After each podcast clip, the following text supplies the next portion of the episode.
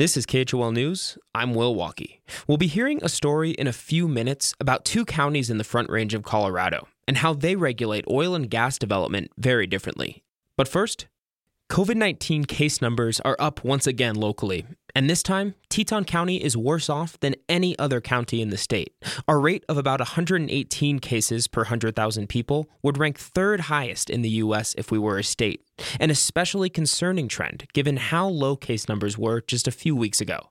Teton County's public response coordinator, Rachel Wheeler, says the county is again experiencing delays with its contract tracing program due to sheer volume, just as it was in mid November.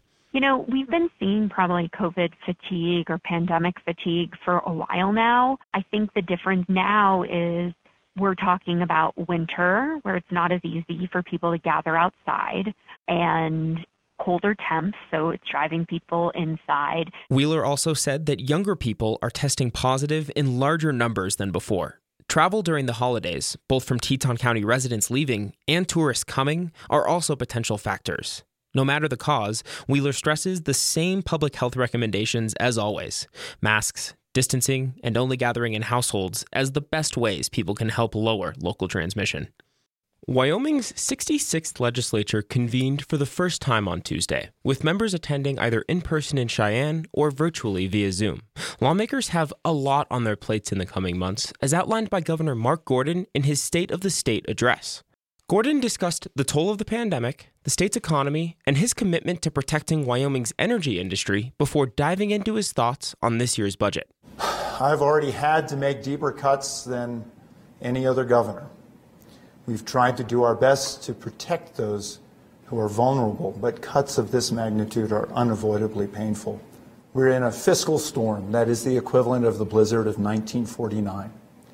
We have to take action smartly fairly, and decisively. Tuesday's session was relatively quick and simple. Lawmakers assigned committee leadership and bills before adjourning. A mostly online legislature will reconvene to start making real decisions that will impact Teton County in a few weeks. For KHOL News in Jackson, I'm Will Walkey. New rules around oil and gas development in Colorado go into effect in January. This comes after months of debate at Colorado's Oil and Gas Conservation Commission, the state's regulatory agency, which was tasked with overhauling rules after legislation was passed in 2019. One central part of the Senate bill defining these rules was giving local communities more authority to regulate the industry. But as we hear now, two Front Range counties have radically different ideas of what local control means.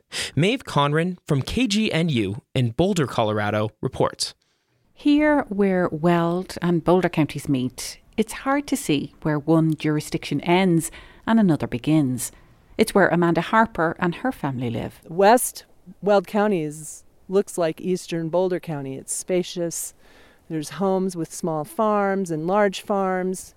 It's a beautiful air, agricultural area. Harper and her family moved here because of the landscape, the chance to have a small farm, and the opportunity to live a rural peaceful life. You know, we we had a, goats and a cow and milk and chickens and goats and ducks, and geese, and that's how we wanted to raise our child. Was in a agri- agrarian situation with open spaces and clean air and you know, it's beautiful out here.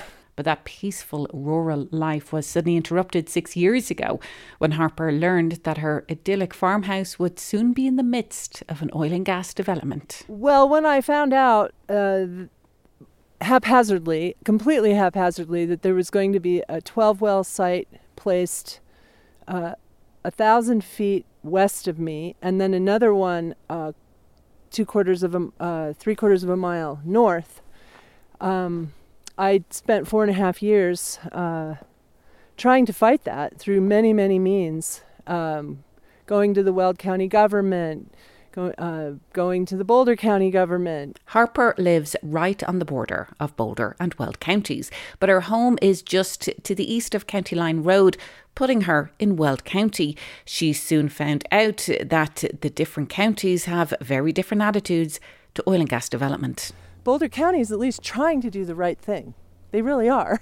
you know, from a climate perspective, from a, a, neighbor perspective, from a bigger picture. They just have a bigger picture, Boulder County does. Weld County has a very narrow picture of oil and gas. It's like as much as we can now. Weld is the number one producer of oil and gas in the state.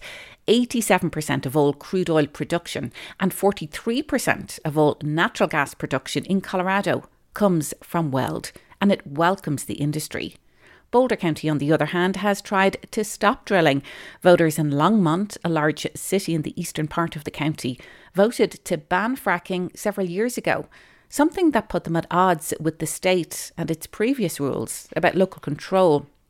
The differences between Weld and Boulder have become even more apparent in the wake of Senate Bill 181, passed by lawmakers in 2019. Instead of fostering the industry, the mission of the Colorado Oil and Gas Conservation Commission is now to regulate it and to prioritise public health, safety, and the environment. It also affords local communities more control, something Boulder has tried to enforce in recent years. But that issue of local control is being interpreted in a very different way by Boulder's neighbour to the east. The Weld County Commissioners say their interpretation of local control is to allow them to be even more welcoming to the oil and gas industry. Here's Commissioner Barbara Kirkmeyer speaking on the steps of the Capitol in Denver in June 2019 going to force local control back down their throats the same way they forced 181 down our throats. And that would be the Weld County way. Just weeks later, the Weld County Commissioners approved the creation of the county's Oil and Gas Energy Department with the stated goal of serving residents and the energy industry. Contrast that with Boulder County's attitude to drilling. Boulder County's approach is to really be protective of the environment and the residents within the county. That's Dale Case. He heads up Boulder County's Planning and Permitting Department. The county's been pursuing uh, regulations that, that really really do try to achieve that, that level of protection. In December, the Boulder County Commissioners voted to increase setbacks between people and wells to 2,500 feet in most cases. That's even more than the state's new setback standard of 2,000 feet. Weld approved its own setback rules 500 feet between wells and homes. And the fight is not over. Remember Barbara Kirkmeyer, the Weld County Commissioner we heard from earlier? Well, she herself is headed to the state legislature. She was elected to serve in the state Senate starting in 2021, where she says she'll work to repeal legislation like Senate Bill 181. For KGNU and Rocky Mountain Community Radio, I'm Maeve Conran.